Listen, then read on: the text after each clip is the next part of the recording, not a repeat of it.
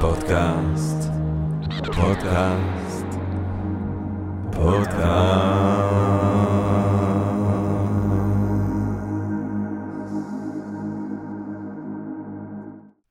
גבירותיי ורבותיי, ברוכות וברוכים הבאים לפודקאסט של Think and Ring Different, פודקאסט למי שאוהב לחשוב ולשתות, אני ג'רמי פוגל, ואנחנו רוצים קודם כל להודות לעצם היש, עצם המציאות הזאת, עצם הקוסמוס, שמאפשר לנו למרות הכל ובהינתן כל אלה להיפגש כאן למען הרחבת הדעת, העמקת הידע, גירוי, אולי סיפוק הסקרנות, אולי רעיון נשגב, ככה סתם פתאום ביחד כולנו בעברית, כיף גדול.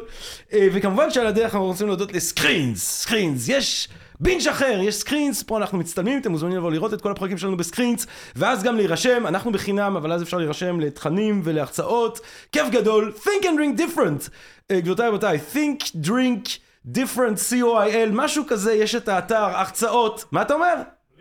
בלי דיפרנט, think drink, co.il, אה, זה האתר שלנו, הרצאות, רטריטים, בואו תפגשו אותנו אה, בהרצאות ואת תובל אה, רוזנבסר מ-think and drink different במיזמים התרבותיים השונים והמרגשים שלו. טוב, גבירותיי ורבותיי, אנחנו היום מדברים אה, על התחדשות יהודית. מהי התחדשות יהודית? ואני חשבתי שמן הסתם זה נושא לשיחה מתמדת כבר הרבה מאוד שנים. אה, לא רק בהקשר של הניסוי הציוני המרהיב והמדהים הזה, אבל בהקשר של הניסוי הזה זו שיחה שהיא מאוד חשובה. היא חשובה במיוחד, אה, אולי במיוחד בימים האלה שיש תחושה שהאמנה החברתית כפי שהכרנו אותה אה, אולי כבר לא תקפה וצריך לחשוב על אמנה חברתית חדשה. צריך אולי גם לחשוב על מהו היהודי או מהי היהודית ביהודית דמוקרטית. ואני תמיד אומר שאפשר לחשוב את היהודית ביהודית דמוקרטית כאתניות, אפשר לחשוב יהדות כאתניות, אפשר לחשוב את היהדות כדת, אפשר לחשוב את היהדות כתרבות. אם אנחנו נתמקד ביהודית דמוקרטית על אתניות, אנחנו עלולים להגיע לאתנוקרטיה, ומי כמונו יודעים עד כמה שמשטרים כאלה בעייתיים, מסוכנים, לא מוסריים, אפלים. אם אנחנו נתמקד במרכיב הדתי, אנחנו עלולים להגיע לתיאוקרטיה. וזה רק צריך להסתכל במה שקורה בכל מיני מקומות בעולם, כדי להבין שגם הדבר הזה לרובנו הוא כנראה לא רצוי. אם אנחנו נשלב ביניהם, אנחנו נגיע לתיאוקרטיה אתנית, ואז בכלל יהיה שמח. אם נחשוב אבל את היהדות כתרבות, אני חושב שיש לנו מושג הרבה יותר רחב, מושג הרבה יותר פתוח, מושג שכולל בתוכו את המרכיב העמי, את המרכיב האתני, את המרכיב הדתי, אבל שגם מאפשר לתופעה הזאת להתפתח, לנשום, ובעיקר להשתלב עם המונח יסוד השני הזה, דמוקרטיה. אני חושב שאני מתחיל עם האמירה הזאת, כי ההתחדשות היהודית היא אחת מהתנועות ההיסטוריות תרבותיות המעניינות במאה ה-20, לקראת סוף המאה ה-20, של אנשים, נשים וגברים שמצאו, אינטלקטואלים, אנשי הגות, אנשי עשייה, אנשי חינוך, שמצאו לנכון לחבר מחדש או להטעין אולי מחדש את המושג הזה יהדות בתכנים שהם גם דתיים, גם עמיים, אבל גם תרבותיים, ולנסות אולי לנכס אותו מחדש לחלקים גדולים בציבור הישראלי שככה התחילו לשחרר את עצם המושג הזה. והיום, גבירותיי ורבותיי, אנחנו לא רק בעצם זוכים, מתגאים ונרגשים לארח כאן אורחת שהיא מומחית ברמה התיאורטית והמעשית בתחום, היא גם, אבל היא גם באמת אחת מהגיבורות של הסיפור הזה. כשיספחו את הסיפור של ההתחדשות היהודית בעוד... כמה מאות מכאן יצטרכו גם לציין את השם של האורחת שאנחנו מתכבדים כל כך לארח כאן היום, גבירותיי ורבותיי, דוקטור רות קלדרון. דוקטור רות קלדרון, אני תמיד מציג את קודם כל את דוקטור רות קלדרון כגאונה ביסוד האנושי הכל כך נשגב הזה להפוך אידאה למעשה. להמחיש מחשבה. אנחנו חיים ביקום מאוד מוזר שיש בו גם רעיונות וגם חומר, ויש לנו את האפשרות הנשגבת להפוך רעיונות לחומר. שזה אני חושב מידת השלמות האנושית. דוקטור רות קלדרון היא גאונה בתחום הזה. לדוקטור רות קלדרון יש תואר ראשון באורנים, במכללת אורנים באוניברסיטת חיפה, במקרא, מחשבת ישראל ופילוסופיה. את התואר השני עשתה בירושלים בחוג לתלמוד. שם היא גם כתבה דוקטורט על מושגים קבועים בספרות האגדה של התלמוד הבבלי. קריירה מזהירה בתחום של התרבות היהודית, אנחנו זוכרים את תוכנית החדר בקשת, שאני הייתי רואה בתיכון, היא ניהלה עם אסף ענברי את ה... מה, מה, מה רשמתי כאן? את התרבות והחינוך בספרייה הלאומית. לא, לא, לא, עם אסף ענברי עשיתי את תוכנית החדר בקשת. אה, באמת? כן, הוא היה עורך. אשכ... מה את אומרת? כן, כך הכרנו. טוב, מעניין מאוד. כן. אז עם אסף ענברי היא עשתה את תוכנית החדר בקשת, ואז היא נעלה, לבד, בלי אסף לבד, ענברי. לבד. את מחלקת התרבות והחינוך בספרייה הלאומית. אה, אה, היא לימדה בבית ספר למשפטים בהרווארד, גבירותיי ורבותיי, הרווארד. לא בדיוק, אה, טוב, זה הרווארד, מה, מה להגיד. אה, זוחקים עלי דוקטורטים של כבוד, כאילו שאין מחר, כאילו שאין מחר. JTS, Hebrew College, Reconstructionist Rabbinical School בפילדלפיה, Brandeis University, פרס חינוך יהודי מהאוניברסיטה העברית היא קיבלה. אה, יש את הספרים אה, של אה, דוקטור רות קלדרון, השוק, הבית, הלב, אה, אלפא ביתא תלמודי.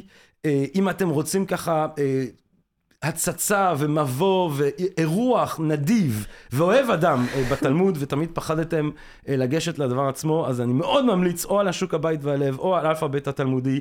אה, הספר האחרון שלה שיצא ממש בימים האלה ימים ראשונים בידיעות אחרונות על ההיכרות בעצם של ההורים שלה על המכתבים שהם מחליפים אחד מהשני להורים לילדים צעירים גבירותיי ורבותיי אני מאוד ממליץ על סיפור על גשם או הנסיכה והאבן או שקית של געגוע או עלמה בהיכל, שהם בעצם ספרים שמנגישים לילדים בצורה יפהפייה ומלאת חמלה ומלאת חסד את הסיפורים מהקאנון הקלאסי. אה, דוקטור רות קלדרון הקימה את הבית מדרש יחד עם חברים אלול, ואת עלמה, שהיא היום היא הנשיאה של עלמה, בית לתרבות עברית בתל אביב. אה, גילוי נאות, אני אה, שמח ומתגאה ומתרגש מאוד שאני מלמד, אני מרבה ללמד בעלמה. ומנהל את. הוועדה האקדמית של אני מנהל עלמה. הוועד האקדמי, וכיף לנו מאוד בעלמה, יש לנו מלא אירועים. תבואו לעלמה, גם תבואו לפגוש אותנו בעלמה. אנחנו ב-11 במאי, יש לנו אירוע אה, יהדות, אה, או אי דמוקרטיה. נכון. אה, עם ראש העיר וכל נכון. מיני אה, אנשים אה, ונשים נוספות ונוספים. ויש לנו את התיקון ליל השבועות הגדול. בהיסטוריה היהודית מאז אה, האירוע הזה. בהר סיני. כאילו, אני אומר, לא, אני לא יודע אם, אבל ממש כיף, אנחנו לומדים כל כן. הלילה וזה. בספרייה בבית אריאלה. בבית אריאלה, וזה מדהים. האמת היא שזה ממש ממש כיף. כל הלילה הרצאות וקטעים. ו- בערב שבועות שלמניינם הוא ב-25 במאי. 25 במאי. אה, גבירותיי ורבותיי, אנחנו שמחים ומתכבדים מאוד. דוקטור רות קלדרון, שלום רב. שלום, ג'רמי פוגל, ואני מרגישה שזה רגע בחיים של אדם שג'רמי פוגל הציג אותי. ואני חושבת שזה יעלה את קרני בקרב הילדים שלי, כמו ששום דבר דש, עד היום לא דש עשה. חם לילדים, דש חם. אז אנחנו- תודה רבה. חלק מהקהל הקדוש. אה, טוב, דוקטור רות קלדרון, בוא נתקוף ישר בווריד הצוואר כאן, אני קשקשתי את עצמי לדעת, כמו שאני מרבה לעשות.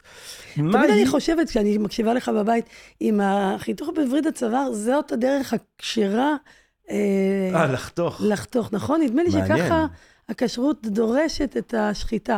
אבל אתה צמחוני וטבעוני. אני טבעוני, האמת היא, אני לקחתי את המשפט הזה בעקבות אה, שיעור בתואר הראשון שלי באנגליה, הנה אנחנו חושפים כן, פה מאחורי הקלעים. שהגשתי עבודה על המנון של אפלטון, כן. והמרצה אה, קרא את העבודה ואמר, well, you know, Jeremy, you should go straight for the jugular. וכאילו, איכשהו, ובפרק הראשון שעשינו בפודקאסט, איכשהו זה חזר לי, זה נהדר. ישר לווריד הצוואר, ואז כבר התחלתי להגיד, ואז כבר כועסים עליי אם אני לא אומר, למרות נכון. שאנשים כתבו לי שזה בכלל לא וריד, זה עורק. אה, אבל בסדר, וריד הצוואר זה וריד הצוואר. יצרת כאן אה, מהלך חדש בתרבות עברית שמחוברת לתרבות כללית. ו... אז בואו באמת כן. נחתוך ישר לווריד הצוואר, ודוקטור רות קלדרון, אה, מהי התחדשות יהודית? אז אני קודם כל שמחה מאוד שאתה עושה לזה מקום, ואחד הדברים שבאמת התקופה הזאת עושה זה ש, שזה שוב, או זה, זה מקבל מקום משמעותי במרכז אה, השולחן של המחשבה הישראלית, העברית, אה, וגם היהודית בעולם. אז מה שאמרת קודם בפתיחה, שהאופציות הן אה, אתני, אתניות או אה, דתיות, אני חושבת שכל העסק הזה שאנחנו מדברים עליו כהתחדשות יהודית התחיל, כרגיל, לא אצלנו, מהפכה צרפתית, ואצל הלאומים האחרים, שפתאום הייתה התעוררות לאומית, וכל עם אה, התרגש ושמח לדבר בשפה המיוחדת לו, לחיות בטריטוריה המיוחדת לו, לספר את, ה, את האתוס שלו, את סיפור ההתחלה שלו. ואז היהודים שהיו מפוזרים בין כל העמים, והרגישו גרמנים בגרמניה, צרפתים בצרפת, בלגים בבלגיה, מרוקאים במרוקו, פתאום אמרו, רגע, רגע, רגע, גם אנחנו לאום, גם לנו יש שפה, וגם לנו יש סיפור שהתחיל ממצרים, היינו עבדים, ויצאנו לחופשי. וגם לנו יש טריטוריה שאנחנו מדברים עליה כל יום בתפילות, או בפסח אה, לשנה הבאה בירושלים. ואולי הפתרון של כל השנאה הזאת שבתוכה אנחנו חיים, ולהיות תמיד מיעוט, אולי גם אנחנו נחזיר לעצמנו את הכבוד על ידי העניין הלאומי. ועניין לאומי הוא לאו דווקא תמיד חייב לרדת מהכביש ללאומנות. Hmm. ישנה לאומיות נקייה, פשוט אדם אומר, זה הציבור שלי. זה אולי אתנוס, אבל אני לא בטוחה שזה בדיוק אותו דבר, לאום ועמיות. ובעצם באמת במזרח אירופה, אה, מול, זה תמיד בא מול אי נוחות ואי נעימות, עם לאומים אחרים ש... שהיו משתמשים ביהודים כ... כמין שק חבטות, או אה, איך אומרים? אה, שעיר לעזאזל. שעיר לעזאזל. קמו יהודים ואמרו, אני, אני רוצה לחגוג את, את מי שאני. והתחילה התחילה חיבת ציון, התחילה הציונות בעצם, כרעיון של זהות, כהגדרה של זהות לאומית יהודית. זה היה במקביל למהפכה החילונית, ש... של הנאורות, של ההשכלה שהציפה את העולם. ואותם יהודים שהיו בלאומים השונים, הם תמיד היו, רבים מהם היו באינטלקטואלים, באנשים שמקדמים, שנמצאים בחזית האומנות והתרבות והאוניברסיטאות, וכל הדבר הזה התלהט והם בעצם ניסחו סוג חדש של יהודיות, שהם לא רצו להמשיך להיות כמו ההורים והסבים שלהם, שהעולם הדתי סגר עליהם מרוב פחד מההשכלה ומהחילוניות, ורצה לצמצם אותם, והם רצו לאור, הם רצו, הם רצו לחופש, ליופי, לאקדמיה, לתיאטרון, למוזיאונים. ומתוך האנרגיה הזאת קמה אה, חיבת ציון, או כל מיני תנועות, היו, היו לזה הרבה התחלות, גם התחלות דתיות יותר קטנות, אבל הרבה התחלות חילוניות יותר גדולות. בתוך כל הציונות הזאת, שהרצל אחר כך נתן לה כוח ואמר, לפני כל דבר אחר, אנחנו צריכים מקום. צריך לקחת את היהודים ולהציל אותם. בתוך זה היה עורק אחד של בני משה, החבר'ה של אחד העם, אשר גינזבורג. והם אמרו, אי אפשר להציל רק את היהודים, צריך להציל את היהדות. זה לא רק עניין של אנשים, יש לנו איזה... בתוך המחשבה הלאומית הייתה מחשבה שלכל לאום יש נפש. יש נפש גרמנית, ויש נפש בריטית, ויש נפש צרפתית, וגם יש נפש יהודית. והנפש הזאת היא בעצם החוט שעליו אה, עליו חרוזים כל הפנינים האלה של יצירות תרבותיות, מאז המקרא ועד היום, דרך כל השירה והספרות, והספרות שהייתה בהתחלה דתית, ואחר כך אה, גם ספרות חילונית. והדבר הזה, אנחנו צריכים להוקיר אותו וללמוד אותו, להכיר אותו, וליצור מתוכו, בתוכו, לחבר אותו לתרבות הנפלאה שאנחנו, כאילו פתחו חלון, אבל חלק יצאו מהחלון להתמזג לגמרי עם העולם החיצון, וחלק אמרו, שנייה, יש לנו פה את הפקלה שלנו, שהוא עשיר נורא, יש פה צרות, חבל. זה לא, שם כבר נוצר המהלך שאחד העם אומר, אני לא מוכן לשלם בשביל החילוניות שלי בלהיות עם הארץ ולא להכיר את מאיפה באתי. בכלל זה לא הכרחי. והדיכוטומיה הזאת שעד היום בישראל, המון חילונים מקבלים, כאילו, אם אני חילוני, אז אני לא לומד את התרבות היהודית. אני, אני לא, אין לי מושג. זה שיבוא מישהו דתי ויגיד לי מה לעשות בטקסי חיים, מה לעשות בחג ומה כתוב שם. כאילו, תקרא, זה, זה ספר טוב. ואז בעצם נוצר, נוצרה הציונות הרוחנית. הציונות הרוחנית היא אה, כיתה כזאת בתוך הציונות הגדולה, שאמרה, זה לא, אחד העם אמר בכלל, אני לא סגור על זה שצריך מדינה. צריך מרכז רוחני בארץ ישראל. אבל הסיפור הוא לא מדינה וצבא, זה, הוא פחות התלהב מזה. ויותר מתר... מלקחת את התרבות הלאומית שלנו. וכמו שרוסי, כל העם הרוסי מעריך ומכיר את טולסטוי ודוסטויבסקי וצ'כוב, וכמו שהאנגלים יכירו את שייקספיר, גם האנשים שלנו יכירו רמב"ם ואחד, ואני יודעת מה, אה, רבנו בחיי, ותלמוד ומשנה, ו, ו, ואת הספרות שלנו, והשירה שלנו, והתיאטרון שלנו, וכולי. אז אני תלמידה שלהם, ובעצם ההתחדשות היהודית היא המהלך, הטקט האחרון במאה ה-19 ועכשיו במאה ה-20 וה-21, של אנשים שהם המשך של אותו אחד כן. העם, שהתלמיד המובהק והגאוני שלו הוא חיים נחמן ביאליק, האהוב, שהצליח לעשות את מה שאני תלמידתו, בדיוק מה שאמרת, שהוא לקח חזון והוא ידע, לפ... חוץ מזה שהוא כתב שירה מדהימה, סיפורת מדהימה, ובאמת, הבן אדם מוכשר באופן, לדעתי, גאוני, אה, עזב את הישיבה, אבל לקח כאילו איתו את הנשמה של התלמוד. יחד עם זה, הוא גם הצליח ליצור מוסדות כמו קבלות שבת בתל אביב, כמו אה, מין, הוא, הוא בנה יחד עם רבניצקי ספרייה של, ה, הוא קרא לזה הכינוס, הכי טוב, כאילו מה אינטלקטואל עברי, מודרני, חילוני, חייב לדעת, אפילו אם הוא לא רוצה עכשיו לעשות קריירה ב, בישיבה. כמה, את התנ"ך, ומה מהמשנה והתלמוד, וספר ההגדה, והוא התחיל לפרש גם את המשנה, ואחר כך ימי ביניים. הוא ממש עשה מהלך תרבותי ענק, גם במוסדות וגם ב, ביצירה ובהוצאות לאור ובדביר וכולי.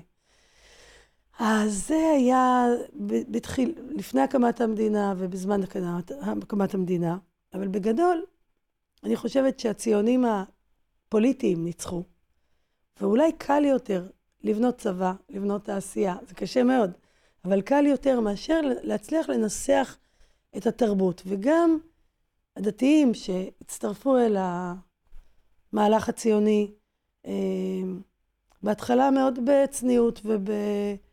ובחיבה וברכות כזאת, ואחר כך, אחרי מלחמת ששת הימים, בעלייה של מהלך משיחי, שנעשה יותר ויותר אה, כוחני. הכוח החילוני שמייצר תרבות וממשיך את הציונות הרוחנית ואת ההתחדשות היהודית, בעצם נעשה מיעוט. ואני חושבת שזה בתנועה הקיבוצית, בשנות ה-30 וה-40 של המאה הקודמת, דוד מלץ ואחרים, אחר כך מאיר איילי, כל מיני דמויות מכל מיני קיבוצים, הצליחו שם, אולי בגלל שהקיבוץ הוא מקום מוגן כזה, לשמור על אורח חיים יהודי עשיר בתרבות, שהוא איננו רבני, mm. ושלא מנוהל מלמעלה באיזה רבנות ראשית, אלא הם עשו לבדם את הקבורה ואת טקסי הקבורה, הם עשו לבדם את החתונות, היו מביאים לפעמים רבנים, אבל עושים איתם את הטקס. אה, הם עשו בעצמם מה זה בר מצווה ומה זה בת מצווה, ושם קם חוג, אני קופצת עשרות שנים, שנקרא חוג שדמות, בסביבות ששת הימים, מתוך אותה טלטלה שבצד אחד הביאה לגוש אמונים ולמשיחיות שאומרת שהמדינה היא קדושה ו... ואי אפשר לוותר על אף שעה על אדמה, בצד שני קמה חבורה שאומרת לא, אנחנו לא חושבים ש... שמדינה ושכלים כאלה הם קדושים, אבל אנחנו גם לא רוצים לוותר על היהודיות שלנו.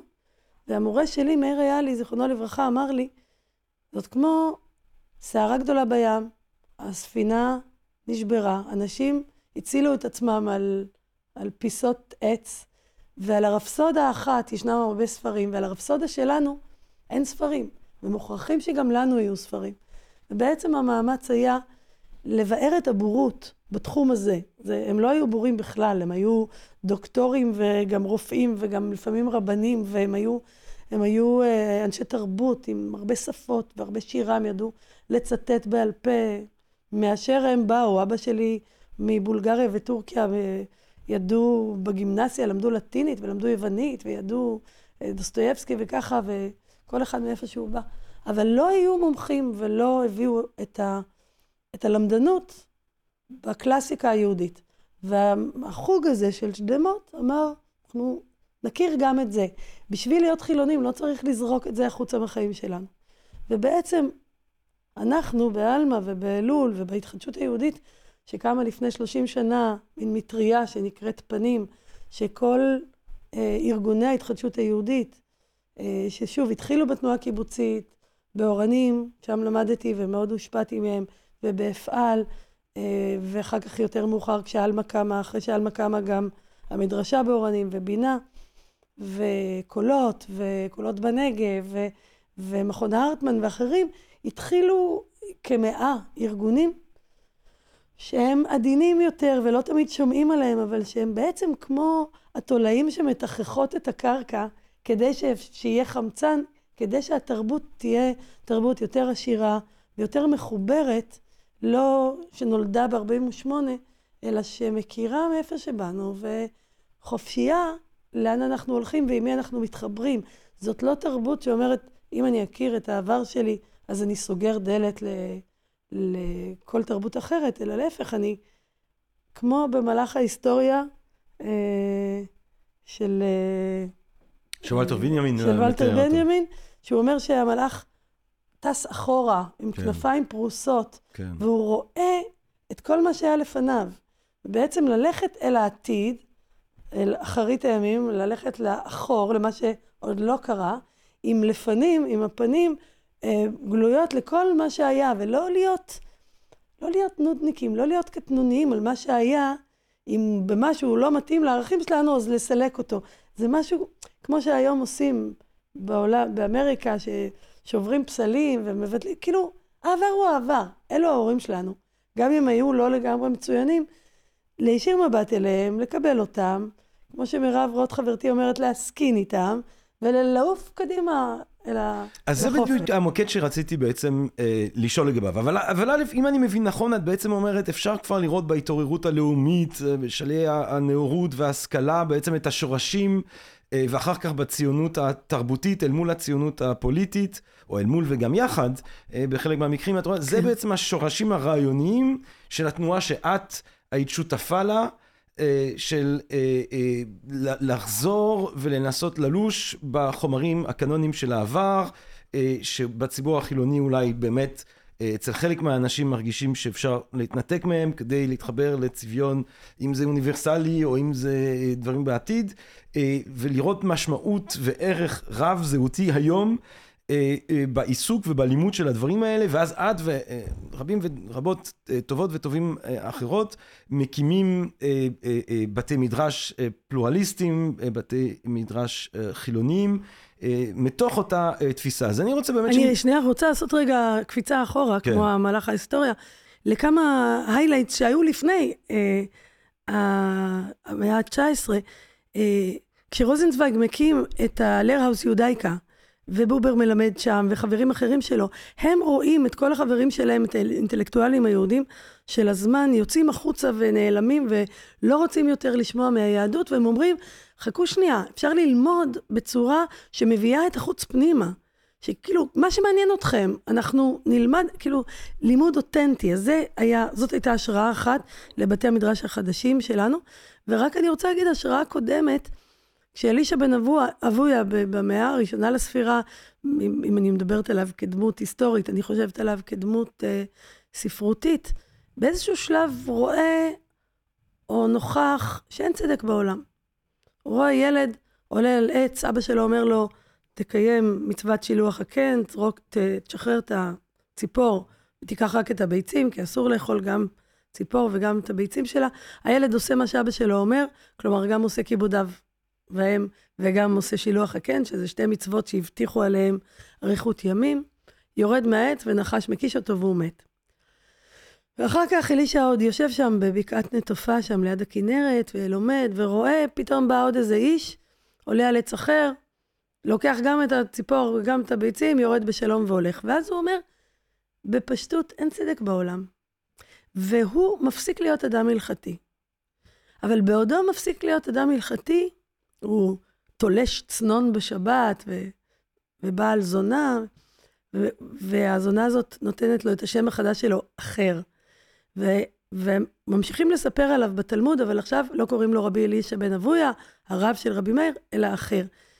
גם שם יש איזה רגע שאומר, אם אתה הלכתי או לא הלכתי, זה לא אומר שלא תהיה תלמיד למדן. חכם, שלא תהיה למדן, שלא תהיה חלק מהאנשים שמעבירים וש... ושמייצרים את התרבות שלנו. אבל פה, פה, פה אני חושב שבאמת השאלה של, של כשאנחנו אומרים למדן, למה אנחנו מתכוונים, ולמה בעצם אה, את רואה וגם ראית אז, ב, בדור הזה שמקים את אותם אה, בתי מדרש פלורליסטיים, את החשיבות הייחודית אה, בלעסוק אה, דווקא בתלמוד.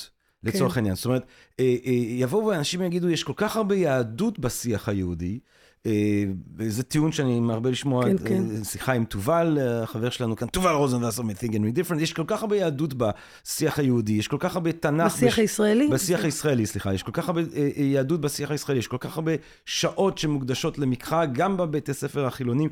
למה לא ללמוד יותר על אבולוציה? למה לא ללמוד יותר על ההיסטוריה של העולם? למה לא... ההיסטוריה שאנחנו מלמדים את הילדים שלנו בבתי ספר היא בעיקר היסטוריה יהודית, אנחנו בקושי לומדים משהו על ההיסטוריה של העולם. אולי האיזון צריך להיות איזון שמרחיב. אה, למה דווקא אה, גם בציבור החילוני אה, לבוא ולחזור לאותם טקסטים קנוניים? אז קודם כל, ללמוד כל מה שאפשר ללמוד. ללמוד דרווין וללמוד אה, כמה סוטרה וללמוד הכל, ללמוד כמה שאפשר ללמוד. אדם סקרן, תאב ידע, צריך ללמוד כל מה שטוב, כל מה שמעניין וגם מה שרע. אני, אנחנו לא אנשים שאם נלמד את זה, אז לא נלמד את זה. להפך, כמעט, כמעט להפך. הסקרנות מבשלת עוד סקרנות. אבל אני עונה לך ללמה דווקא? יש המון נשים זקנות בעולם, אבל רק אחת סבתא שלך. ואתה יכול להתעניין בכל הנשים הזקנות בעולם, והן גם מעניינות, וחלקן דוברות שפות רבות, וגם סבתא שלך. אבל סבתא שלך, היא בשבילך גם אהובה מאוד מאוד, אבל גם יש בה, אה, יש בה רמזים למי אתה. ולכן יש לי משיכה להכיר מאיפה באתי, ובמיוחד לאותו חלק אה, עלום שהעלימו אותו מתוכנית הלימודים. אתה לא למדת איתנו בבית ספר הממלכתי הישראלי, אבל בית הספר הממלכתי הישראלי היה בנוי מהתנ"ך לפלמ"ח, כמו שאומר, אה, כמו שאמרת בצדק, למדנו הרבה מאוד תנ"ך, היום כבר לא לומדים הרבה מאוד שום דבר, אבל למדנו הרבה מאוד תנ"ך, ומהתנ"ך דילגו לפלמ"ח, ולא למדו את מה שבעיניי הוא הפרויקט המדהים ביותר, המרשים ביותר, באמת, הבלתי רגיל ביותר בתולדות היצירה היהודית, והוא התלמוד, שזה פרויקט שהוא לא לינארי, הוא משהו מדהים שאתה יכול לפתוח בכל עמוד ולהמשיך לכל כיוון, שיוצרים אותו חבורה של אנשים ולא איזה סופר אחד שיש לו מיגרנות וגומר את הדוקטורט שלו והתחיל וסיים, שהוא הולך קדימה ואחורה, אין מוקדם מאוחר בתורה, הוא פוסט מודרני בדרכים מאוד שונות, הוא אינטרטקסטואלי, כמו שדני בויארין אחר כך אה, מסביר, אבל כשאתה רואה את הספר הזה שעובר מ... מבדיחות ל, ל, לטקסט עמוק, ל, ל, להקראות של, לדברים פרסיים, לדברים בבליים, כאילו אתה רואה כמה הם פתוחים לכל כיוון ומנהלים גם שיחה אינטלקטואלית פילוסופית על ה... אני עכשיו לומדת מסכת פאה, אז הם שואלים, מה זה בעצם שדה? מה, מה זה ה... האם זה לפי ה... הגיאוגרפיה, האם זה לפי מה גדל שם, האם זה לפי... כלומר, השאלה הפשוטה והמדהימה, מה זה לעזאזל מה שמרקס אומר, כלי הייצור, אמצעי הייצור הבסיסיים של האדם, שדה. בעולם העתיק זה כל מה שיש, אין גם תעשייה. מה זה לעזאזל שדה? אתה, אתה קורא את הדבר הזה בעברית שלא תאומן, ואחר כך בארמית נורא מעניינת, שהם מביאים כל מה שהם יודעים, אין להם שום בעיה להביא פילוסופיה, מידות שהתורה נדרשת בהן מתוך הפילוסופיה, אה, כל מיני אה, אמונות פרסיות, כל מיני מילים, והם בתוך זה מנהלים אחד עם השני שיחות מתמשכות, ושרואים, אני מרגישה בתוך הדפים שמטפטף התענוג, איך הם נהנים לחשוב ולדבר. יש להם קהילת לימוד, ובתוך זה הם גם מנהלים את הקהילה. שבה הם חיים ופותרים בעיות. מה שמשה אלברטל אומר, פתרונות קטנים לבעיות גדולות. שאלות גדולות על קנאה, על שנאה, על תחרות, יש להם פתרונות טמבוריה. זה לא הולך בידית כזאת, אז תביא ידית כזאת. יש שני קצבים, אז מותר או אסור, אפשר לפתוח עוד בית ספר מול בית ספר. שאלות של החיים עצמם, הבבות, בבא קמא, בבא מציע, בבא בתרא, זה שאלות של בית משפט לתביעות קטנות בחיים עצמם. אתה נכנס לזה, אתה כאילו פותח נטפליקס של, של סרט תקופתי מדהים על, על החיים, על, על גברים קנאים, על נשים אה, כן בוגדניות, לא בוגדניות, נדמה לו. אז מה עושים עם זה? איך, איך הבית דין, שאין לו כוח, אין לו כוח מדינה, הם קהילה של מיעוט, איך מצילים את האישה מהבעל הקנאי? זה שאלות נורא מעניינות. מה עושים עם אישה סוטה? מה עושים שלא יודעים? היא כן סטתה, לא סטתה, רק היא יודעת של מי התינוק. המון שאלות שהן אנושיות, והרבה מהן תקפות גם להיום, וחלקן דווקא אלה שלא תקפות, אז זה מעניין כמו פילוסופיה אנליטית, זה פשוט מעניין מה זה שדה. אני, לפני שאנחנו, אני, אני רוצה לחזור לדיון על, ה, על, ה, זאת הסבתא שלי. על, ה- על ההתחדשות היהודית ובאמת על הקשר הזהותי והמשמעות של לימוד שהוא גם זהותי, אבל אם כבר היינו בתלמוד, כן. לא שזה הפתעה שנגיע לשם, אה, את אה, ידועה בציבור כאחת השפיות הבאמת גדולות בלספר סיפור תלמודי. אה, אז באמת לתת טעימה, ת- תספחי, ככה, מה שעולה לך, איזה סיפור, תספחי לנו סיפור תלמודי. ככה באמצע? אין לך איזה favorite? שבא לך? אה, אני אוהב, את ה- אני אוהב תמיד את המפגש בין אה, יוחנן וריש לקיש. איכשהו ידעתי שתגיד את זה, כי יש בזה משהו ממך. אז ככה, יום אחד בטבריה, היה חם מאוד בטבריה. סוף היום, בבית מדרש של טבריה, בית מדרש כזה מבזלת, כל החכמים עם החלוקים שלהם כאלה, הם- יש להם מין לבוש דומה ללבוש של האקדמיה ב- היוונית, אה, של אפלטון. זאת אומרת, מה שהם חושבים שככה נראה של אפלטון. בקיצור, חם נורא, והם... ורבי יוחנן, ראש הישיבה, שהוא גבר מאוד מאוד יפה, הכי יפה בתלמוד, אבל הוא גם איש קשה ונוקשה, שאיבד עשרה ילדים לפני שהגיעו לבגרות. Hmm. הילדים שלו מתו בילדותם, דבר שהיה קורה בעולם העתיק. חם לו, הוא רוצה ללכת להתרחץ ב- בירדן. הירדן של הסיפור הזה הוא ירדן מיסיסיפי כזה, ירדן פרת וחידקל. והחכמים מלווים אותו ועוצרים ככה לפני המים, מתוך כבוד, הוא מתפשט ונכנס לתוך המים. עכשיו, מתארים את היופי של רבי יוחנן, שהוא יפה, אומרים, "אה, כמה הוא יפה. אז אתה חושב, איך גבר יכול להיות יפה? אני אומרת, ג'רמי פוגל, זה גבר יפה. אז הוא גבוה, אז יש לו זקן, אז יש לו מצח גבוה, אז יש לו חוכמה בעיניים, אז הוא גבר יפה. אז התלמוד אומר, איך, איך תראה מה זה, איך אני אסביר לך את היופי של רבי יוחנן? תיקח כוס של כסף, שעכשיו יצא מבית הצורף, שהכסף עוד כזה בהיר ומנוצץ כזה, ותמלא אותה גרעינים של רימון אדום, אדום שקוף כזה, רימון דשן כזה. ותקשט את כוס הכסף הזאת, המלאה רימון, אה, גרגרי רימון, בשושנים אדומות כאלה, עם לחי אדומה. ואת הדבר היפה הזה תשים על עדן החלון, בין שמש לצל, כזה בחמש אחר הצהריים, שהצלמים אוהבים, כי כולם יוצאים יפים. והאור, אותו זוהר, שיצא מהאור של השמש מהחלון אל הרימון, הכסף והשושנה, אותו זוהר, ההוא זהרורי, מעין יופיו של רבי יוחנן היה. אז ככה הוא היה יפה. כלומר, גבר שיוצא ממנו אור, והוא שוחה לו בירדן לפנות ערב, לפתע, מהצד השני של הירדן, טאדם, טאדם, על הסוסים מגיעים השודדים של ריש לקיש. הם שודדי שיירות, הם חזקים, אומרים שהוא היה גלדיאטור ברומא לפני שהוא היה שודד, הם תופסים שיירות, אונסים, רוצחים, לוקחים, בוזזים, יום עבודה רגיל, הם ש... ש...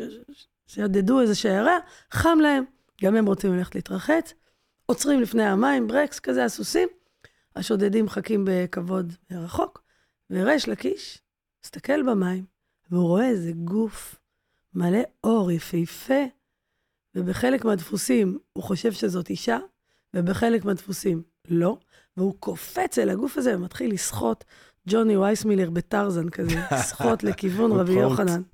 ואז המצלמה עושה קלוז-אפ, רואים רק מים מסביב, את הגבר הכי יפה ערום, ואת הגבר הכי חזק שוחה אליו. ואז רבי יוחנן מתחיל להבין מה קורה פה, הם נפגשים. עכשיו, אף אחד לא יכול לעזור להם, כי השודדים שם והחכמים שם הם לבד, אף אחד לא שומע אותם. ואז רבי יוחנן אומר לו, לריש לקיש, כוחך לתורה. כאילו, וואו, מה הייתי עושה עם הכוח הזה בבית מדרש? וריש לקיש מסתכל עליו ואומר, יופייך לנשים. כאילו, או זה לא גברת, זה אדון, מה שחיתי עד כאן, או איזה בזבוז שהיופי הזה, הזה נשפך עליך, או איזה בזבוז שיכולות להיות לך 100 נשים עם היופי הזה, אתה סגור שם בישיבה. בכל אופן, רב, רבי יוחנן מדבר שורה הבאה ואומר לו, תן לו הצעה, הס, אה, הסדר כזה, אומר לו, אם אתה עכשיו חוזר בך, עוזב את החיים הקודמים ובא לחיות איתי, אני נותן לך את אחותי, שהיא יפה ממני. כלומר, כל הדיל. ואז ריש לקיש מסתכל עליו, כנראה כבר התאהב בו, היה שם כריזמה אדירה, וגם פתאום רבי ריש לקיש פוגש מישהו בכוח שלו, הוא תמיד לבד, הכי חזק מכולם, כזה הסנדק, אה, דון קורליאונה, ופתאום יש כאן איזה, וואו, איזה כוח, והוא חוזר בו, ולא לא מסתכל אחורה, לא חוזר לשודדים, לא לוקח את הבגדים שלו, ואין לו כוח אפילו לסחוט חזרה, לקחת את הסכין, את הדברים שלו, והוא יוצא ערום כביום היוולדו לטבריה, מקבל בגד של תלמיד חכם, והופך להיות תלמיד של רבי יוחנן, שמפרק אותו, ואז בונה אותו מחדש, תנ"ך, משנה, ועושה אותו אדם גדול, לא אומרים תלמוד כי הם התלמוד, והופך להיות החברותא שלו, הבן זוג שלו, המספר שתיים. וקוראים לו בישיבה רבי שמעון בן לקיש. וכך עוברים שנים רבות, שהם, אתה פותח כמעט כל עמוד בתלמוד, כתוב, אמר רבי יוחנן, אמר יש לקיש, אמר רבי יוחנן, כי הם באמת חברותא, אה, צוות לימוד כזה. ואז יום אחד, כל בית המדרש נחלק בשאלה עניינית, הסייף והסכין, פגיון ורומח ומגל יד ומגל קציר, ממתי מקבלים טומאה. מתי כלים הם כבר כלים ולא חומר גלם. כי כשזה חומר גלם, ברזל, זה לא מקבל טומאה, ילך על זה צרצר, לא קרה כלום, אבל מרגע שזה כבר סכין, או סייף, או חרמש, אז אם תיגע בזה אישה בטומאה, או זה יהיה באוהל של מת, או חרק, זה טמא. שאלה של מכון התקנים. ואז רבי יוחנן אומר, לדעתי, מי שיצרפם בכבשן, באש. וריש לקיש אומר, מי שיצחצחן במים. כאילו, יש את האש, ואחר כך יש את הפס במים. ואז פתאום רבי יוחנן יוצא ואומר לו, ליסטים, בליסטיותו יודע. גנב מבין בשודים. Mm. כאילו, טוב, אתה בטח מבין בסכינים. ועושה לו אאוטינג מול כל העולם, מול כל התלמידים, שלא ידעו בכלל שהוא פעם היה שודד. כאילו, מבייש אותו נורא. ואז ריש לקיש אומר לו, תגיד, מה הועלת לי?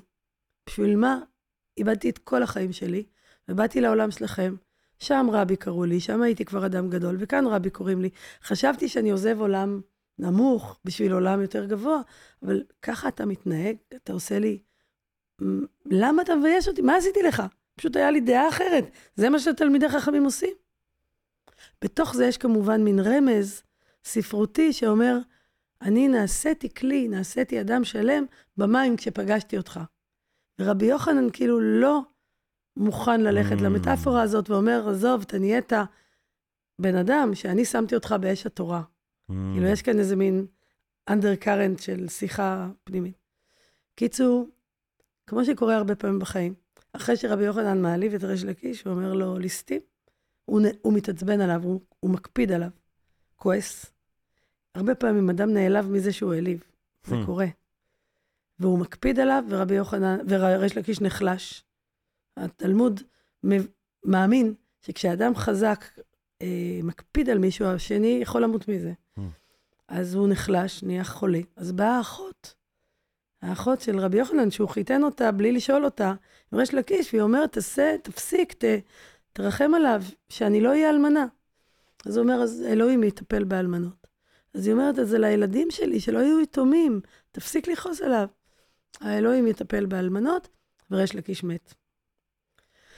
ואז רבי יוחנן מצטער עליו הרבה ולא מצליח ללמוד בלעדיו.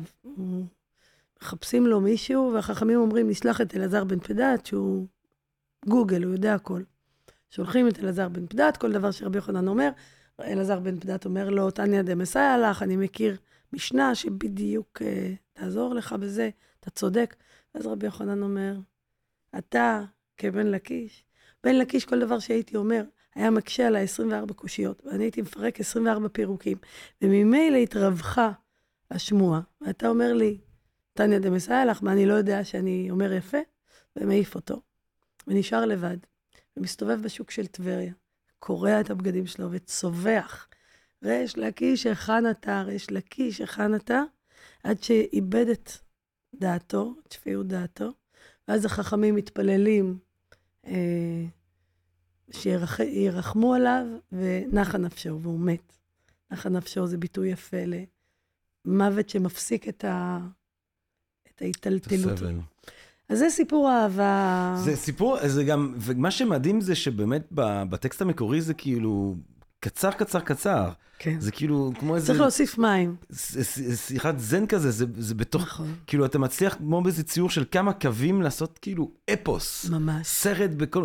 מהרגע הזה בהתחלה, עם גם ה, ה, ה, קצת האיום של, ה- אתה יודע, האיום אונס הזה, זה קצת נכון. סדום, קח את האחות נכון. שלי, כאילו, אם אתה... נכון. אה, גם לתת את האחות שלי. זה- כן, וה- ועד ש- והחברות שלהם, ואז השברון לב, וההשתגעות, זה מדהים, זה מדהים. סבתא שובבה יש לנו, סבתא מעניינת סבתא ושובבה. מעניינת. עכשיו סבתא באמת, מעניינת. אבל אני כאילו רוצה באמת לשאול אותך על. הסבתא הזאת. כן, אני רוצה להגיד שבאמת זה כאילו, זה כאילו פירות מופלאים מיובשים, שעל ידי הלימוד אפשר עוד פעם להחזיר אותם לטעם גן עדן הזה שלהם. אבל אני רוצה בכל זאת להקשות. כן, כן. על ה, על ה, למה, זאת אומרת, זה סיפור מדהים, את מספרת את זה כמו שאף אחד לא יודע לספר את זה, וזה- ו, ויש שם עוד עולם שלם של אגדות והלכות, וכמו שאת פשוט אומרת, הייתי שם הפילוסופיה וראיתי. אז אני זוכרת. אמ, אבל למה לצורך העניין הסיפור הזה מזין אותי זהותית יותר מסיפור נפלא מהמסורת הדאואיסטית, או מהמסורת הבודהיסטית, או מאתונה? מה, איך, איך המשמעות הקיומית של היות הסיפור הזה מבחינה, מאיזושהי בחינה תורשתית הסבתא שלי, אה, אה, הוא, הוא, הוא משמעותי לי. כן. אז קודם כל אני רוצה לצאת מהמזין אותי יותר, כי אני חושבת שהחיים שלי השתנו, שיואל הופמן היה מורה שלנו לפילוסופיה באורנים לפני שהיה סופר ולימד אותנו דאו ו- וזה, ובודהיזם, והחיים שלי השתנו. זה, זה, אני עומדת מול גדולה כשאני עומדת מול זה. או אודיסאוס, כאילו, אין לי מה להגיד, זה... אתה אמרת באחד הפודקאסטים, למה לכתוב אחרי זה? אז די. אז uh, בכלל אני לא מתחרה, אבל זה כמו על אימא ואבא, כשאתה קטן, אתה חושב, וואו, איזה אנשים מעניינים יש בעולם, וההורים שלי הם סתם איזה שני אנשים, ואז אתה עובר את כל הדרך, ובסוף אתה אומר, וואי, איזה אנשים מדהימים גידלו אותי. אני לא רוצה בכלל להתחרות, האם סיפור בריש לקיש ורבי יוחנן טוב יותר מאודיסאו. זה מה שהצליחו הסבתים והסבתות שלנו לכתוב, ויש בזה, מכיוון שזה בעברית, וזה בארמית, וזה קורה בירדן. וזה קורה בטבריה, שאני יודעת מה זה טבריה. ובירדן, שהוא דלוח כזה, ואתה אומר, איפה בכלל אפשר היה לסחוט כמה לפס, נגיד, בכנרת. והגבר החזק הזה, שבשבילי זה כאילו, אני תמיד מרגישה שזה החילוניות, הגופנית, החזקה, ש, שמוכנה להתאהב בדתיות האכזרית הזאת, שממשיכה לראות אותה אפילו שכבר היא התמסרה לה, ממשיכה לראות אותה בהתנשאות כזאת. כלומר, יש כאן הרבה דברים שהם שלנו, שהם מפה. שוב, זה לא במקום. אני למדתי פילוסופיה לצד זה שלמדתי מקרא. כשלומדים מקרא, לומדים מזרח קדום. כשלומדים תלמוד, לומדים קצת תרבות פרסית, ולומדים לטינית, ולומדים יוונית. אני לא הולכת עכשיו להגיד, תלמדו כל היום תלמוד. אני אומרת, מי שאוהב את זה, חבל שלא תהיה לו אפשרות ללמוד גם תלמוד. אני אישית אוהבת את זה. האח שלי, הבת שלי אוהבת רפואה, אני לא הולכת ללמוד איך הכליות עובדות, למרות שאני מאוד רוצה שמישהו ילמד את זה. כן, לך טוב מאוד. זה גם ממש כיף שיש לך כל כך הרבה במשפחה אה, רופאים. מכל כאילו. מיני סוגים, זה ממש, זה. מדהים. אה, אז, אז בעצם האפשרות לאנשים ללמוד את הדבר הזה מבלי אה, להתחייב אה, אה, להלכה, כן, שהיא נגזרת של אה, הטקסטים האלה בהרבה מובנים, אה, היא אפשרות ש, שאותם בתי מדרש פלורליסטים... זאת מהפכה, תראה. אז, אז בואי, אני רוצה להבין את המהפכה הזאת. כן. תתארי לי את, את הימים, את, את האופן שבו הדברים האלה אה, קודם אשכרה כל, קרו. אי אפשר היה ללמוד את זה, כי אף אחד לא מבין. גמרא, בדפוס וילנה, כתובה בלי ניקוד, בלי פיסוק ובארמית. ארמית, עברית, פרסית, עברית, שבלי מורה שילמד אותך את זה, אין לך סיכוי להבין. אבל המורה שמלמד את זה, כמו בעולם, הקהל בעולם הדרוזי, כמו בעולם המוסלמי, תמיד, כמו בעולם הנוצרי, את הסודות שומרים, שם הכוח. מי שיודע את זה, יש לו את הכוח החברתי. אז לא מלמדים את זה למי שלא הולך בתלם ומחויב לכנסייה. אז לא יכולתי לפרוץ וללמוד את זה, אלא אם כן אני אחזור בתשובה וגם אהיה גבר, שבתקופה ההיא היה יותר כן. מורכב. ונורא נורא רציתי ללמוד. מה שקרה, מי שפתח לנו את הדלת זה הרב עדין שטיינזלץ, זיכרונו לברכה. באמת, איש אדיר, אדיר מימדים גם בכל מיני דרכי לימוד ו- ו- והשכלה כללית.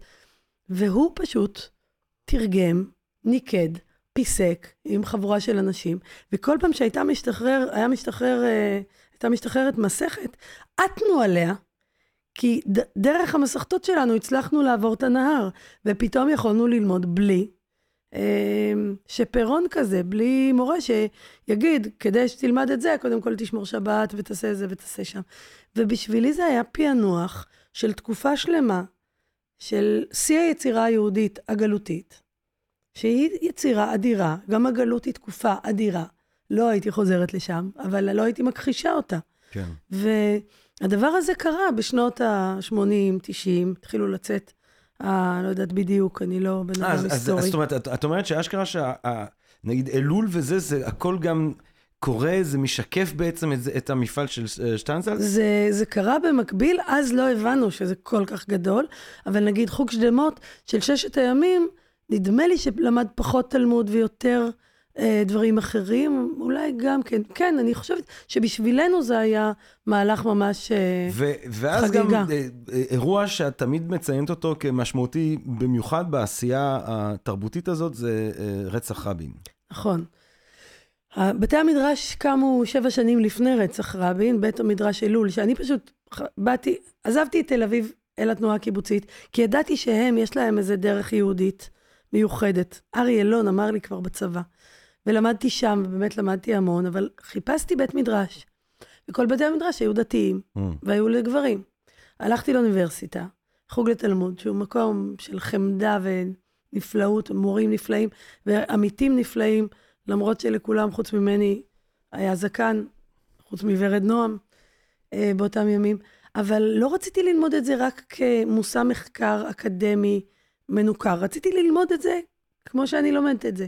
ואז לא היה דבר כזה, ואז עם חבורה של אנשים הקמתי את אלול, אה, חצי דתיים, מוטי בר-אור הביא חבורה דתית, ואני הבאתי את החברים שלי החילונים, ונתתי לזה שם, אלו ואלו דברי אלוהים חיים, אלול.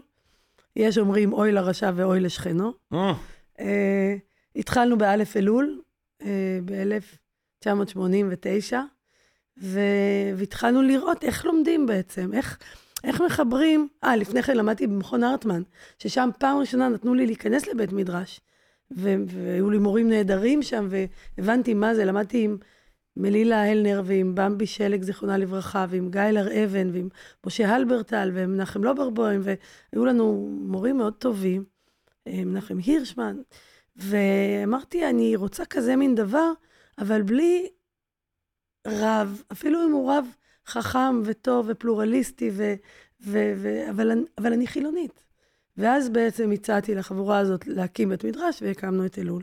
אז זה היה חידוש, כי חילונים בדרך כלל אה, השאירו ל, לאדם דתי לנהל, לעשות, ל, לארגן, והם לפעמים באו, ואני, אין לי סבלנות לפוזיציה הזאת, שכאילו אני ריקה ומישהו ממלא אותי. אני לא מרגישה ריקה.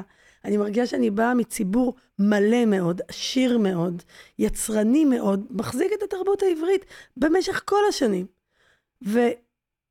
והייתי רוצה שגם יהיה לו מקום ללמוד כמו שהוא, בכיף שלו, בשמחה שלו, בפראות שלו, וגם לא הכל באיזה כובד ראש דרמטי, קצת עם הומור, ללמוד תלמוד ולהיות, לא להיות בורים. עכשיו, שוב אני אומרת, זה לא לכולם. הרעיון החבדי הזה של כולם ילמדו, או הישיבות המנופחות במאות אלפי אנשים, שחלקם אומללים, כי תלמוד זה גן עדן למי שאוהב את זה, וזה גיהנום. יום שלם של תלמוד זה גיהנום למי שלא אוהב את זה. זה כמו שישימו אותי בפקולטה למתמטיקה. אני אבול שם. כן. אבל מי שאוהב מתמטיקה זה החיים שלו. אז אני ממש לא, אני מאמינה באליטיזם. אני מאמינה שבכל תחום יש כמה אנשים שצריכים ללמוד את מה שהם אוהבים, כדאי לחברה להחזיק אותם, והם יחזירו ב, בריבית דריבית חזרה למרחב הציבורי.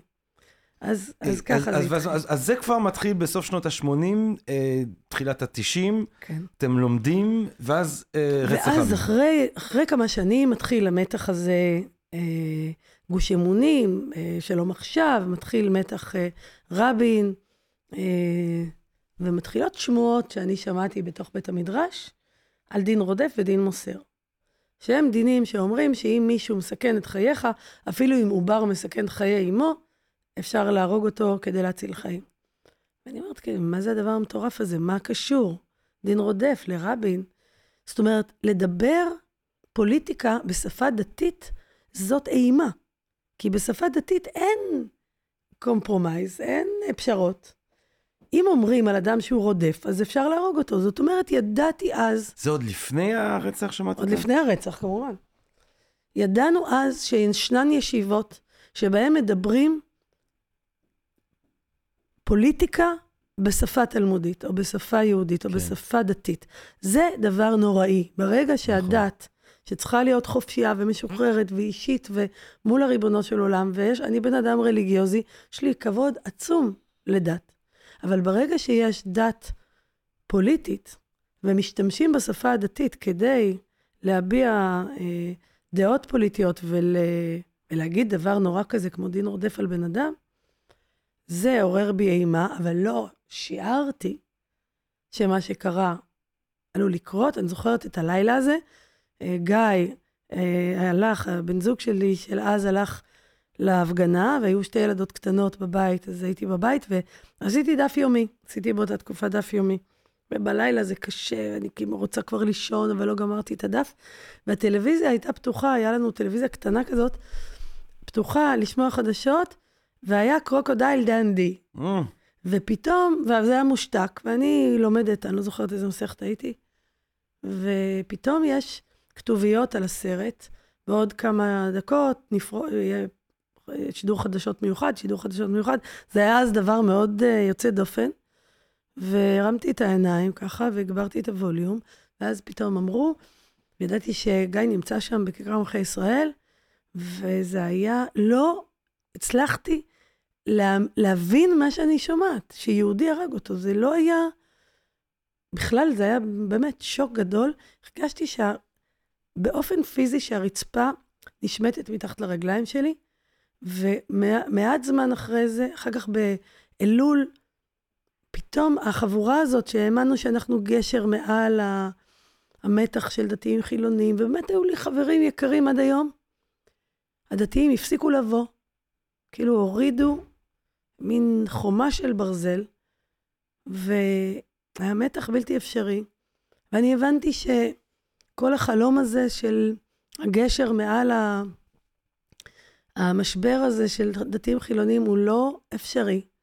ועזבנו את בית זית, חזרנו לתל אביב, אבא שלי הזדקן, באנו לגור לידו, והקמתי את עלמה. ובעצם הקמתי את עלמה מהבנה שאנחנו מוכרחים לחזור אל הציבור שלנו, אל הציבור הדמוקרטי, ההומניסטי, הליברלי, הפמיניסטי, הפלורליסטי, החילוני, ולחזק את השריר היהודי בתוכנו.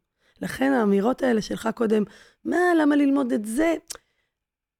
מצערות אותי, כי הן מחזקות את הבורות שלנו בתוך התרבות שלנו, ואז אוכלים אותנו בלי מלח, כי ברגע שצריך משהו יהודי, ובסוף גם המתנגדים הכי גדולים, בסוף מלאים את בניהם, ומתחתנים, ואבלים על הוריהם. למרות שהברית מילה מתחיל טיפה זה, אבל מתחיל, כן, אבל... בסוף יש טקסים. יש טקסים, ואומרים את זה כן. בלי להב, ואז בן אדם... אה, אה, פרופסור למדעי המחשב לא יכול להגיד, הרי את מקודשת לי בטבעת זו, במשפט אחד, מישהו צריך להגיד לו, הרי, הרי, את, את.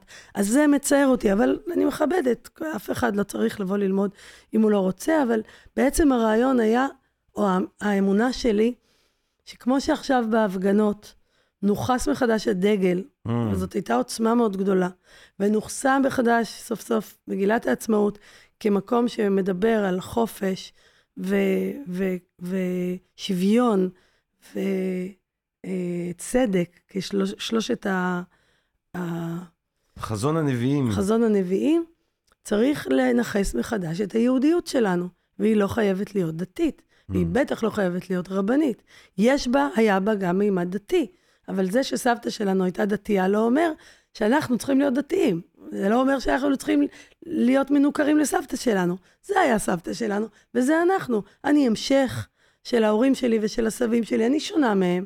אבא שלי לא היה פמיניסט, ואני כן פמיניסטית, אבל אני בת של אבא שלי, אני דומה לו, אני אוהבת אותו, ואני רוצה להמשיך אותו. אז ככה אני גם מרגישה אל התרבות, וזה בעצם הפרויקט שלי. אני מרגישה שהיום, גם בתוך התנועה של המחאה, וגם במאבק על בית המשפט, והחוזה הזה שאמרת, הכתובה הזאת, שעכשיו אנחנו פותחים ובודקים מחדש, האם אפשר לחיות ביחד, עד שריש לקיש לא ימצא בעצמו את הכוח לסחוט חזרה ולקחת את הסכין שלו ואת הכלים שלו ואת הזהות שלו ולבוא אל רבי יוחנן כשווה אל שווה ולא כאדם ערום שבו בוא תעשה ממני בן אדם, אתה כבר בן אדם. אני רואה את הציבור החילוני אה, בתוך עולם ההתחדשות היהודית, בונה את עצמו מחדש ומנסח כמו שרוזנצוויג ניסח, כמו שבן אבויה ניסח, כמו שבובר ניסח, כמו שביאליק ניסח, ואחד העם ניסח, ואחר כך ניסחו בעולם הקיבוצי החילוני, לנסח את היהודיות שלנו, ומשם לבוא אל אחינו הדתיים, הלאומיים והחרדים, ולהגיד, אתם רוצים לחיות ביחד? בשמחה. בואו נדבר על איך בונים בית משותף. אבל אנחנו יהודים, יהודים חילונים. יהודים ליברליים, ואתם יהודים חרדים, ואתם יהודים לאומיים, ואתם יהודים משיחיים, סבבה, מכבדים. בואו נראה האם אפשר לחיות ביחד, ולא לקבל את התפקיד הזה של אנחנו ריקים, יהדות בכלל לא מעניינת אותנו, אז ביהדות תעשו מה שאתם רוצים, ואנחנו נבנה את ההייטק. אני לא חושבת שזה היה חוזה טוב. זה, זה היה טוב להייטק, זה היה טוב לצבא, אבל זה לא היה חוזה טוב לזהות, לתרבות, לזהות של הילדים שלנו, ולחיים טובים פשוט, בתוך קהילה מעניינת, בתוך חברה מעניינת. אני רוצה לשאול אותך ממבט היסטורי, כי באמת, את יודעת, את, את התחלת, אה, אה, היית שם בתחילת הדרך של מה שנקרא ההתחדשות היהודית הזאת, ובינתיים כן. אה, עלמה ובינה, ואחמד שעדיין ממשיך, ויש עדיין את כל המקומות האלה ואת כל המוסדות האלה, ובעיקר הרוח הזאת כזה, ש... אה, מה, איך את רואה את זה אה, היום? איך את, ואיך את רואה גם, אתה יודע, תמיד מאוד קשה להעריך את ההשפעה של מהלכים תרבותיים כאלה, כי זה דבר שהוא, שהוא, שהוא באמת רוח, שזה הדבר הכי חשוב והכי נשגב שבני אדם מסוגלים לו, אבל מצד שני זה דבר שמאוד קשה לכמת. נכון. אולי בלתי אפשרי לכמת. נכון. אבל בכל זאת את מסתכלת על עשרות שנים של עשייה כזאת, איך את חושבת שזה בא לידי ביטוי, איך את רואה את זה מתפתחת? פעם אה, התייאשתי ממשהו, אז ציבי גבע, חברנו, אמר לי, תסתכלי על טור של נמלים. הן הולכות, הולכות, מחזיקות איזה קוץ, ואז יש להן אבן, אז הן הולכות מסביב, ואז משהו מפיל אותן והן הולכות אחורה. אבל באופן כללי, טור הנמלים הולך קדימה. הנמלה הפרטית, יש לה חיים די קשים, אבל הטור מגיע בסוף לבית שלו. אז אני נמלה בתוך הטור הזה, ובאמת קשה לי מתוך עמדת הנמלה לראות לאן זה הולך. זה ימים יגידו.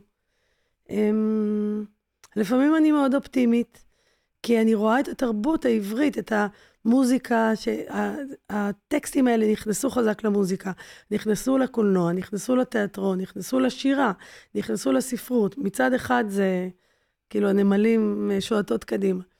מצד שני, הרבה פעמים זה הולך אחורה, זה כאילו הולך לאיזה נוסטלגיה ואיזה קיץ' לפעמים, ולא תמיד למקומות שנראה לי כן. לטעם שלי. אמ, אני מרגישה שבן אדם בתוך העבודה התרבותית שלו לא צריך להעריך. א', אין, אין לי אונה היסטורית, אני נולדתי בלי הדבר הזה, באמת, אני, אין לי מוקדם ומאוחר. אני מאוד מאושרת שזכיתי להיות בדור הזה, כי אם הייתי נולדת 20 שנה קודם, לא הייתי יכולה ללמוד תלמוד, בשום מקום. ו, וזכיתי להיות כזה ב... כש, כשהייתה תחושה מתוקה כזאת באוויר של וואו, אנחנו עושים את זה, שאתה מת כבר להגיע לבית מדרש וללמוד, ועד היום, כשאני נכנסת לעלמה, זה המקום שאני הכי שמחה בו. זה כאילו, זה החיים. אה, ובאים אמיתיים, צעירים, ואתה רואה אותם לומדים, ואתה רואה את זה נכנס אחר כך לתוך ה... הסייקי שלהם, היצירה שלהם. שוב, זה לא לכל, לכל אדם, וחלק לוקחים את זה למקומות שאני לא לגמרי מבינה, והדור הבא צריך לעשות דברים חדשים. אז יש מגמה אחת שהולכת להלכה חילונית, שאומרת, הפרויקט המופלא הזה של הלכה, שכל דבר בחיים מקבל כורים קטנים של ניסוח. מה לעשות בשבעה? איך להיכנס לתוך הבית של שבעה? מה להגיד? כן להביא משהו, לא להביא משהו. לשבת ליד האבל, לא לשבת. כל הדבר הזה, בעולם שלנו, לא יודעים בכלל. מה ללבוש, מתי לבוא. בעולם ההלכתי, בכל דבר, באיך לאכול, מתי לאכול, מתי לשתות, איך לישון, איך... זה, יש בזה רעיון לפרויקט משוגע מרוב יופי. מצד שני, אתה רואה מה קרה להלכה אחרי כמה שנים, ואיך היא נעשית צפודה קשוחה, כזאת, כן. וקשוחה, ו... והיא נעשית יותר חזקה מהבן אדם, שאת... אז אני, אבל מעניין, יש מגמה כזאת באזור אורנים, באזור, אה, שם מדברים על הלכה חילונית ביאליקאית כזאת, ביאליק דיבר על זה. יש, עול, יש עולמות שהולכים באמת הרבה מאוד ליצירה, יש עולמות שהולכים לטקסים. ובתפילה ישראלי, רני יגר ואסטבן גודפריד, גודפריד בנו את בית תפילה ישראלי, ואלפי אנשים באים לקבלות שבת על הים, וזה מקסים, והם הכניסו שירה ישראלית לתוך התפילה. כלומר, יש המון סוגים של פרחים, ואני, אני הנמלה עם הקוץ שלי, מאוד מאושרת בזכות הזאת. וגם באמת, זה חיים טובים. אני מצליחה ללמוד כל שבוע משהו. מדהים. התחדשות יהודית, ציונות תרבותית. את גם היית בכנסת. ציונות לא רוחנית לא אפילו, הם קראו להם. אה, אפילו לא, לא, לא אמרתי את זה שהיית בכנסת. הייתי בכנסת. איך, איך היה בכנסת? היה הרפתקה מדהימה. כן? אני ממליצה מאוד. מה את אומרת? לכל אדם לתת שירות... דרור, יאללה, רצים!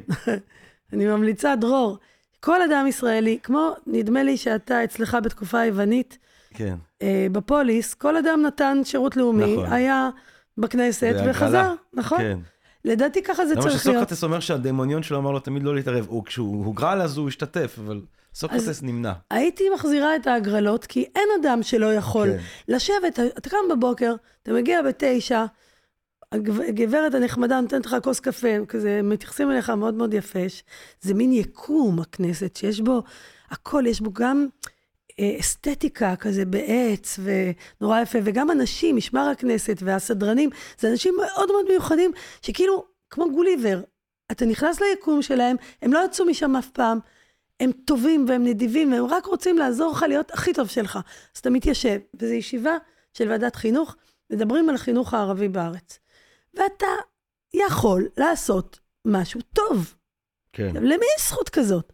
אתה יכול להצביע הרבה פעמים אתה חייב להצביע עם הקואליציה, אתה לא יכול לשכנע אף אחד, זה לא שאתה כאילו עושה מה שאתה רוצה. אבל אתה יכול להיות שם ולהגיד, כן, צריכים חינוך uh, חינם, צריכים לבנות מוסדות, כאילו, אני מאוד למדתי המון, אני אדם סקרן כאמור. היה לי נורא טוב ביש עתיד, כי זאת הייתה חבורה שבאה ביחד של לא פוליטיקאים, שפעם ראשונה נכנסים לפוליטיקה. זכות גדולה, אני מאוד אסירת תודה, ואני גם מאוד אסירת תודה שחזרתי לאזרחות. זה היה יותר קשה משירות צבאי, וברחוב כולם צועקים עליך וכועסים עליך כאילו אתה עובד אצלם. אז שבעתי, אבל אני מאוד מעריכה את מי שנשאר, ואני הייתי ממליצה לא להישאר יותר משמונה שנים. שאלה אחרונה, דוקטור רות כן. קלדרון. האם יצירה עכשווית ב... לא, אני צוחק כי זו תחרות שעשינו... מאה תשובות קיבלנו. אה, תחרות אה, מאמרים בעלמא. האם יצירה, אה, האם יצירה בתרבות עברית עכשווית מחויבת לקאנון היהודי? אם כן, כן, במה? ואם לא, מה טיבה של עבריותה? כן, רעיון לתחרות חיבורים שהגה ראש הוועדה האקדמית, דוקטור ג'רמי פוגל, שאני חשבתי, טוב, ניתן לג'רמי לעשות מה שהוא רוצה, מי כבר יכתוב לנו מאמר? מאה מאמרים. נכון. מחכים לפרס הגדול לא של קשור, 35 אלף שקל, נכון?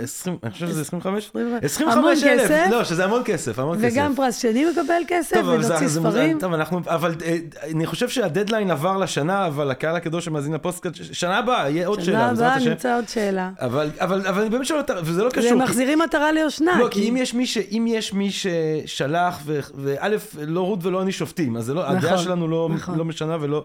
אבל... אה, אה, אה, מה אני את... באמת חושבת? כן. האם את חושבת שמי שכותב בעברית, עושה מוזיקה בעברית, האם הוא, הוא אתה יודע, שיסתכל על, על, על הגניוס שלו ועל המוזות ו, ו, ועל, ועל מה ש... ואיפה שהוא מוצא השערה והשחרה, או האם יש משקל גם ביצירתיות לסבתא? אני חושבת, אני חושבת שזה... איך קוראים לו אמר אז, שיחות עם משורר... אה, אה, רילקה. רילקה.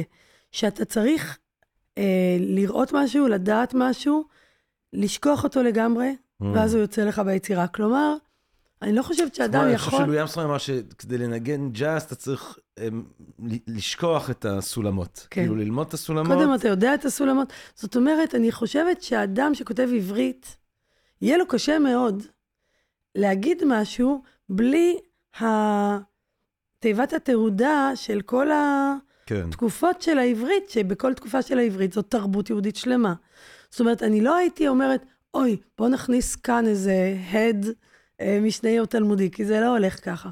אני חושבת שמי שזה, שכבר ידע ושכח וזה מוטמע בו, ובעצם הסבתות של כולנו מוטמעות בנו, סבתא פפי שלי עם השיער הכחול והפנינים, וסבתא רבקה, שתמיד היה לה ממתקים, אה, אה, אה, רחת לוקום בבית וביאלוס לטקו, הם לגמרי לא דומות לי, אבל הן כבר מוטבעות בי, לך. והיצירה שלי, אם היא תהיה לגמרי אה, מנוכרת להם, זה בעצמו מאמץ כן. יצירתי.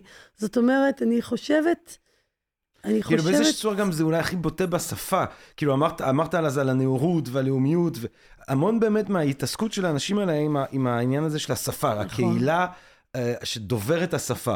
ובאיזושהי צורה, אם אנחנו רוצים או לא, אנחנו בשיחה עם כל מי שאי פעם דיבר עברית, מתוקף זה שכרגע עברית. אנחנו מדברים עברית. והטקסטים הקנוניים והספריות הפרשנות של הטקסטים הקנוניים, שהן עצומות.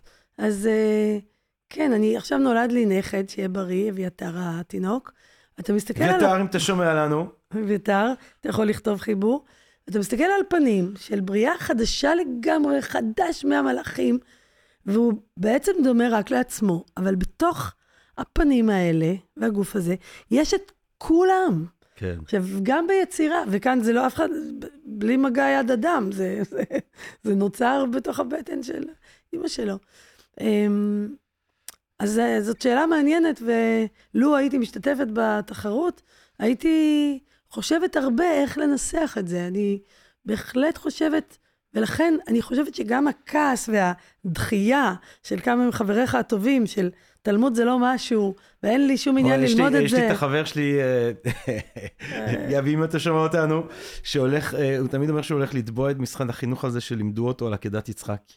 הוא אומר, "למה- למה צריך להגיד את זה לילד בן שבע? כאילו, שיש לו אבא. כן, למה אני צריך לשמוע את זה? אז, אה, אז מול הכוחות האלה, אני חושבת, אני חושבת שגם האיבה הזאת היא היא חלק מהשיחה יחס. בעצם, כן. כן. יחס, כן. גם האנרגיה הזאת שאיתה הם שונאים את זה כל כך, זה מעניין. נכון, מה שלא מדובר מתנהג, מעניין. זה מעניין. דוקטור רות קלדרון, גבירותיי ורבותיי, אה, אני ממש רוצה להודות לך על השיחה המרתקת הזאת. כאמור, אנחנו זכינו לשמוע גם ניתוח ככה אה, היסטורי תיאורטי, אבל גם לקבל עדות בעצם מסוכנת, זה, אמרת נמלה, אבל אני תוהה אם את אולי לא מלכת הנמלות אה, בתוך ה- ה- ה- המאמץ הזה של ההתחדשות היהודית. אני רוצה מאוד להודות לך. תודה רבה, אה, דוקטור אחותי רות, פוגל. אה, אני שמח מאוד אה, שהגעת סוף סוף כאן אה, לפודקאסט שלנו, אה, ואני שוב רוצה לחזור לכל אני החברים. חייבת להגיד שזה הגשמת חלום, לראות את המקום שתמיד שומעים. כן, מדהים. כן. זהו, אני גם יודע שאת אה, רצה. את יודעת שבקהל הקדוש יש הרבה שהם כזה מאזינים לנו בניקיונות כן. ובספורט. ואני תמיד אומר שאני הישוע אה, של הניקיונות והספורט, כי אני לא מנקה ואני משמין, אה, ואני, אבל אני מקריב את עצמי למען הקהל הקדוש הזה, ואני רוצה שוב לחזור שמי שרוצה לבוא ולשמוע את הכנס יהדות היא דמוקרטיה ב-11 במאי בבית עלמה בתל אביב, אה, שאני מנחה אותו, ושיהיו פה אורחות ואורחים מרתקים ומרתקות, ואת ה... אה, תיקון ליל שבועות, פשוט לילה של החצאות ושל מוזיקה בבית אריאלה. ושל שיעורים ושל מוזיקה ושל... האמת שממש כיף, תכלס. כיף. כן. אני מאוד נהניתי אה, כן. שנה שעברה, היה קבל כיף. את התורה. אולי הלילה הזה, אולי. בחצות בערך, פתחו השמיים, ומי יודע מי יבוא. וגם אם לא, אה, יהיה מגניב. אני, תל אביב וזה, יהיה מעניין, כן. נמצא כבר מה לעשות. עוגות גבינה. נמצא כבר מה לעשות בתל אביב בלילה, גם אם לא נקבל תורה, אני בטוח. בירושלים הולכים בבוקר לכותל, כן. תל אביב נהוג ללכת לים אה, על הבוקר. אני יודע מה אני מעדיף, אבל כל אחד והקטע שלו. נכון, אנחנו פלורליסטים. תודה רבה, תודה רבה לך, אה, אה, דוקטור רות קלדרון. כיף גדול, ותודה רבה לכם, לקהל הקדוש שלנו כאן בפודקאסט של Think and Read Different. מקווה מאוד שנהנתם מהפרק הזה, מהפרקים שכבר הקלטנו, מאלה שבעזרת השם נמשיך ונקליט. מה אני אגיד לכם בינתיים? התחדשות יהודית, כל אחד ואחד מכם, או התחדשות אנושית, התחדשות קיומית, יקומית, קוסמית לכולנו, ורק בריאות, ורק אהבה רבה. נשתמע, תודה רבה. פודקאסט, פודקאסט, פודקאסט.